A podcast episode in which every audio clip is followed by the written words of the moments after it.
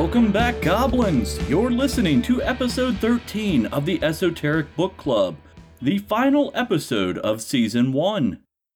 This show has grown quite a bit over the past year. Episodes have doubled in length, tripled for patrons. I added a second episode every month with the Esoteric News Briefs, and the overall reach has expanded to include iTunes and Spotify. This show is now consumed in 16 countries around the world, as well as four of you who come from unknown origins. I'm going to assume that the four of you are space aliens keeping tabs on me or something. Unsurprisingly, the top country for listeners is the United States, considering that I live here and all. But the number two spot took me by surprise. No, it's not Canada, who coincidentally took number three the second most prolific consumer of the Esoteric Book Club is South Africa. Yeah, that shocked me too. The most popular episode should come as no surprise. It was my interview with Jeremy McGowan on Esoteric News Briefs Episode 4. The next most popular are episodes 1 and 2, which also makes sense. Most people want to check out a podcast from the beginning. After that, people seem to enjoy urban magic, followed by Werewolves and Dogmen. I'm rather happy with how the Werewolves and Dogmen episode turned out, so I'm glad to see that others felt positively about it too. That said, I feel like the Vengeful Jinn episode will soon catch up in total number of listeners. I can't forget to thank my buddy Rachel over at the Life Mancy podcast, who inspired me to actually buckle down and get an episode recorded. I had been toying around with the idea for several years, but when COVID hit, and most of the businesses in West Virginia got shut down, I suddenly had free time to do it. Finally, I have to thank all of you, my listeners. Without you, I'd simply be streaming into the void. Or at least to those four weirdos out there in the cosmos. An extra special thanks goes out to my patrons, especially Samantha Shaver. Your contributions help supply me with reading material, pay server costs, and more importantly, keeping me full of coffee. But enough with the sentimental stuff. What are we talking about tonight? Are you troubled by strange noises in the middle of the night? Do you experience feelings of dread in your basement or attic? Have you or any of your family ever seen a spook, specter, or ghost? If the answer is yes, then don't wait another minute. Pick up your phone and call the professionals. That's right. Tonight we are busting ghosts. Well, sort of. Specifically, we're taking a look at How to Clear Your Home of Ghosts and Spirits by Debi Chestnut. Debi Chestnut is a full time author from Michigan. She has been doing paranormal investigations for over 20 years, but has been a psychic medium since childhood. This adds a unique layer to her investigations. Unfortunately, since this book was published in 2007, her personal website and the website for her investigative team, Black River Paranormal, have both gone offline. In her introduction, Debi wants to differentiate between a ghost and a spirit. A ghost is an essence of a person that has passed away but has not yet moved on from the mortal world. A spirit is a ghost that has moved on and then returned to fulfill a task. It seems like a minor detail, but it does have a role to play in diagnosing what entity may or may not be inhabiting your home. Right away in Chapter 1, Debi poses the question Are you sure that it's a ghost? This is a massively important question to pose for investigators. There are so many things that could give you the creeps in a home, even a home that has been built more recently. The very first thing that she recommends everyone do is examine the wiring in the home. If you're not an electrician, hire one. Wiring issues could cause everything from lights flickering to appliances turning on and off. More than that, improperly insulated or grounded wiring can generate an electromagnetic field, also known as EMF. Do you remember in grade school science class when you had a powerful magnet and a vial full of iron filings? You'd pour the filings on the desk around the magnet, and they would align to the poles but they would also arrange themselves in a hemisphere around the magnet, going from pole to pole. That is a magnetic field. Electronics can generate a field similar to that, only when it's in conjunction with other electronics doing the same thing, the field builds upon itself. This field probably won't have your watch sticking to the refrigerator, but it can cause some issues with the wiring in our brains. High EMF can cause paranoia, a tingling sensation similar to being touched, and in extreme cases, hallucinations. In one instance, Debi was called upon to investigate a home that was being blessed repeatedly by a priest to no avail. That sent up warning flags for Chestnut, but before she panicked, thinking that there was a powerful entity in the house, she went through the basics and first checked the wiring. It turns out that none of the wiring in the home was properly grounded.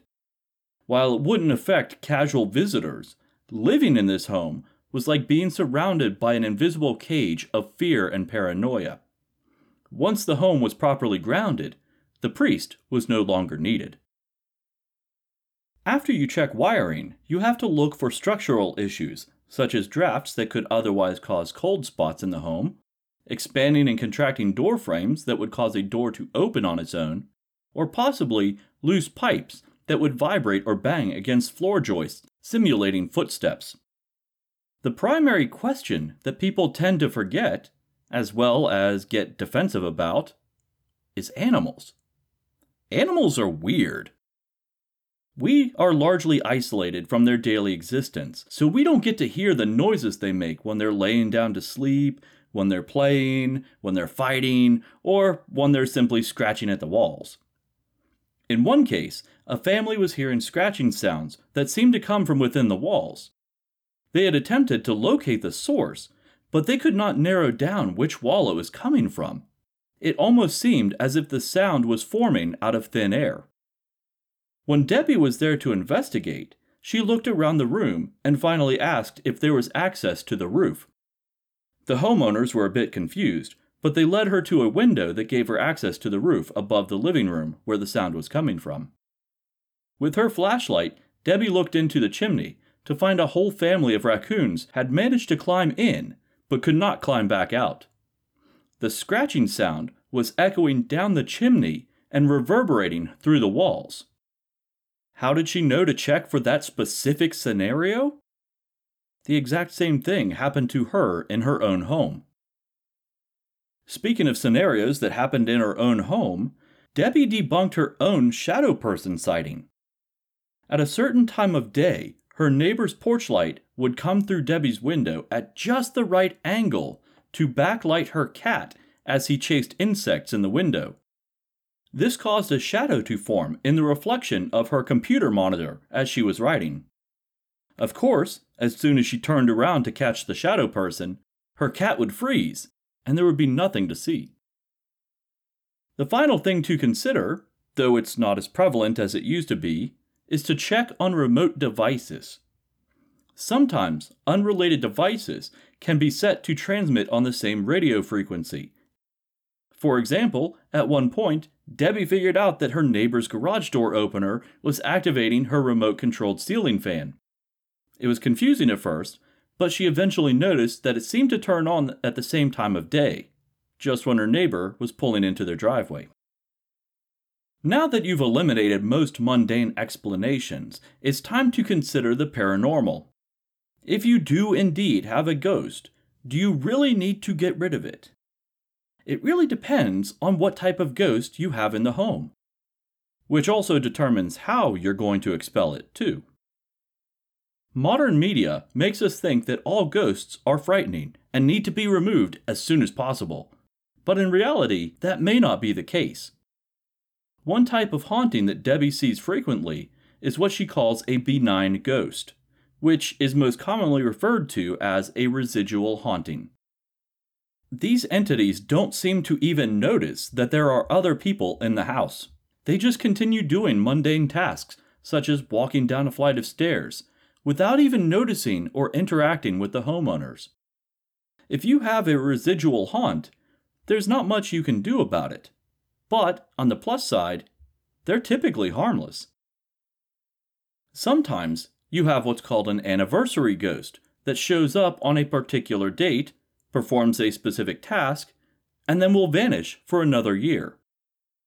Oftentimes, these spirits are in some way associated with the family, or they are just making their presence known at a significant time. Finally, you have apparitions. These ghostly figures come in four flavors partial, visible, invisible, and solid. A partial apparition would not contain all of the parts that we would normally associate with a human being. They may not seem to have any legs, yet they walk around in the middle of the room. They may not have a head, or, even more bizarrely, they may only have a head. It really depends on the scenario. Visible apparitions are those that can be seen with the naked eye, while invisible apparitions only seem to show up on recording devices or film.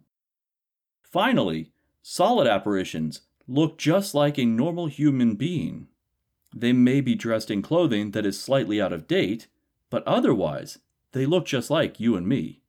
That is, until they vanish. Active hauntings, where the ghost seems to be aware of their surroundings, have a variety of manifestations usually with a singular purpose. Avenging ghosts have a vendetta against a living person whom they typically blame for their demise. They are destructive and can often be confused with demons based on the amount of chaos they generate. Ghosts of children are as varied as the disposition of living children. You never really know what their temperament is going to be until you interact with them. Some want to play, while others are attention seeking. Poltergeists have no attachment to or regard for their surroundings. They thrive on havoc. Despite their name meaning noisy ghost, it is widely speculated in the paranormal community that they are really manifestations of psychic energy, generated usually by teenagers. Think of it like a garden hose that has a small hole in it. It may seem fine until you pressurize it. Suddenly, it's spraying water in another direction. The teenager may be focused on something else, but when they're placed under stress, that focus shoots off in unintended directions, knocking pictures off the wall or flinging books across the room, for example. There are a few other types of ghost hauntings, but they're largely situational, such as an apparition that appears during the home renovations or graveyard ghosts. There are, however, other entities that may appear to be ghosts. Light beings are not usually seen with the naked eye, but they appear on recording devices as figures made of light. Investigators speculate that these are extraplanar beings that may or may not be otherwise aware of us. Orbs are 80% of the time just dust. A real orb will be self illuminating and will move with intent and intelligence. They often appear to be spherical and can manifest in a variety of colors. Portals aren't specifically an entity, but they are areas where it's easier for entities to enter our world. This is still largely theoretical, but it also seems as if portals don't adhere to the laws of physics, specifically linear time. Shadow people are exactly what they sound like. They're humanoid figures that seem to be made of shadow. They are often distorted in appearance and don't like to be seen. Witnesses frequently describe them as being blacker than black, suggesting that rather than being made of dark coloration, they are instead an absence of light. While they seem ominous, they are largely non threatening. Elementals are nature spirits given form. Think of dryads from Greek mythology or fairies from Irish lore. They are usually semi humanoid, but also in some way alien in appearance. Alien as in otherworldly, not off planet aliens. So these are just a few of the most common entities that you'll run into in the case of an actual haunting. There are some more extreme examples, such as demons, spiritual parasites, and even guardian angels, which can be terrifying in their own right simply for their single mindedness. These entities will require the assistance of a professional to deal with. Amateur attempts to be rid of them could make things worse for those affected. Now that you know what to look for, it's time for the actual investigation. This isn't going to be like what you see on TV. You can't just go into a home a single night, run around with night vision cameras, yelling at the dark. The first thing you need to do is to get into the habit of keeping a journal.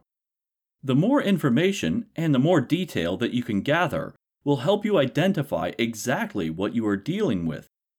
Remember the example of the garage door opener earlier? Had Debi not been keeping a log of what time of day things got crazy, she wouldn't have figured out that it was related to the neighbor returning home. With your compilation of notes, you can start dissecting the haunting. Is the same thing happening over and over again? Chances are it's a residual haunt. Is something communicating with members of the household? It's probably an intelligent haunt of some sort. Once you get it talking, you can figure out whether it's benign, benevolent, or malevolent, and then you deal with it accordingly. If the activity seems to be fixed on a single person, chances are that it's an attachment, or possibly a poltergeist. If it's the rare instance where it's all of the above, but turned up to 11 out of 10 on the spooky scale, that may be something a bit more powerful than you should handle, so seek out a professional. Now we can get into the main subject of the book the actual cleansing. I have good news for you. Half of the time, this may already be done by the time you reach this step. You may have eliminated activity by identifying architectural problems.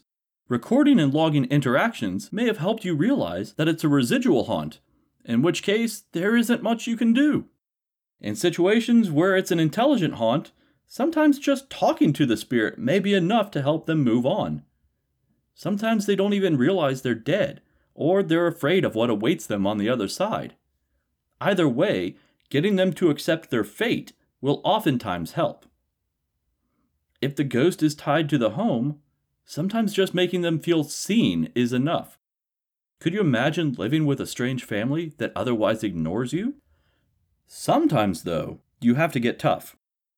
Before you jump in and start waving smudge sticks and invoking the names of various elder gods, you should probably first be sure that you yourself are protected. The last thing you want to do is drive the spirit out of a home only to have it come back to your house. Preparation is key. Are you in the right headspace for this task? Are you perhaps a bit jumpy right now? Are you able to control your emotions enough that you won't be feeding into this ghost's own energy? Do you have backup?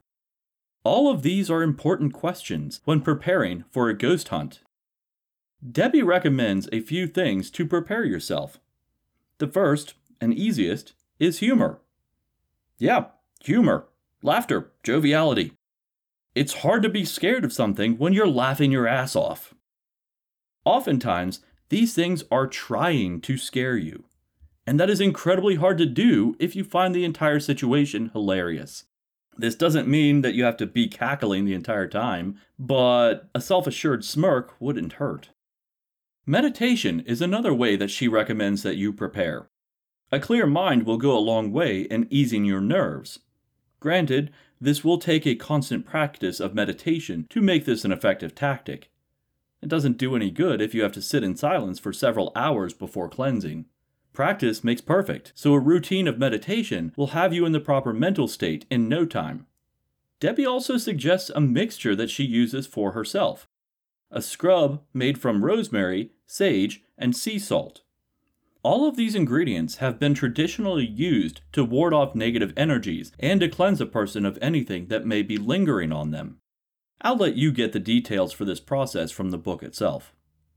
There are a few other techniques that she suggests, including a white light visualization exercise, prayer, invocation of the angel Michael, as well as a few amulets that may help. Now that you're prepared, let's get cleansing. Literally, some entities thrive in cluttered environments. Think of it as a physical manifestation of chaos. There is a reason feng shui is such a big thing. Clean the home, eliminate shadowy areas, and open the windows. Now that you have a clean space to work with and the windows open, let's start going from room to room and taking care of any lingering energies. What can you use? The answer that is probably at the forefront of everybody's mind is sage, and yes, you can use that. But that's not the only option. Holy water is probably the next thing to pop into your mind, and again, yes, you can use that too. Heck, there's nothing to say that you can't use them both together. Alternatively, you can use other herbs. Some you wouldn't even need to burn, although you totally can if you're just a little bit of a firebug. St. John's wort was traditionally hung in homes for protection in Europe. Anybody with an Italian heritage may know about the protective power of garlic. It's not just for vampires. Have you heard the old adage about throwing salt over your left shoulder? That's because it was originally believed that the devil was leaning over your left shoulder and whispering in your ear, so you throw a little bit in his eye. If you want to get creative, you can dissolve some salt in warm water and add it to a spray bottle and then use that to mist a room. This serves a double purpose since the water also will help remove static electricity, which could be utilized by the entities. Maybe smudge sticks and spray bottles aren't your thing. Have you considered other options, such as rice or sand?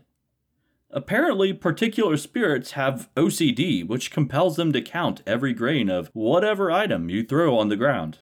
This usually can keep them distracted until the sun rises, at which time the dawn will cause them to dissipate.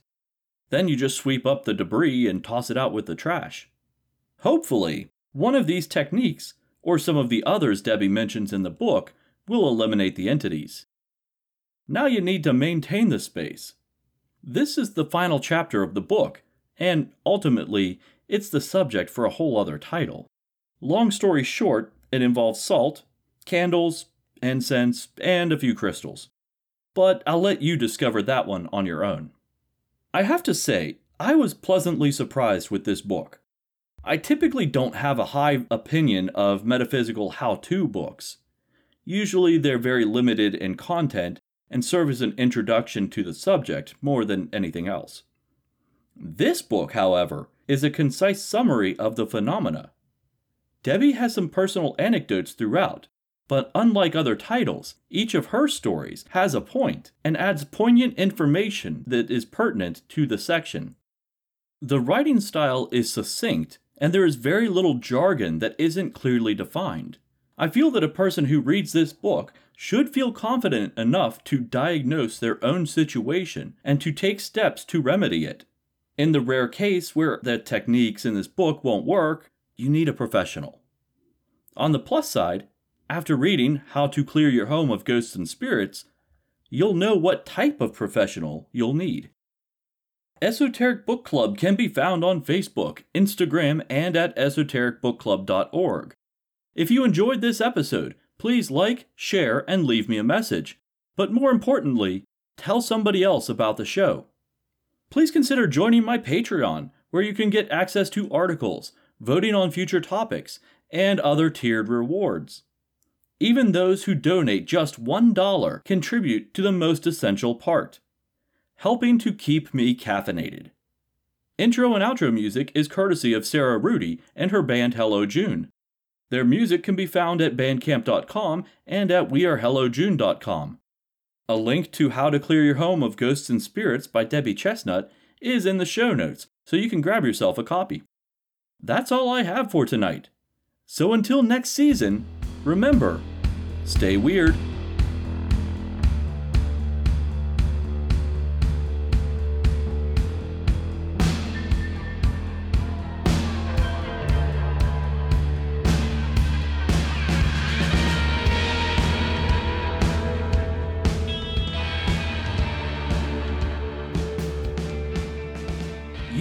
I was done, didn't you?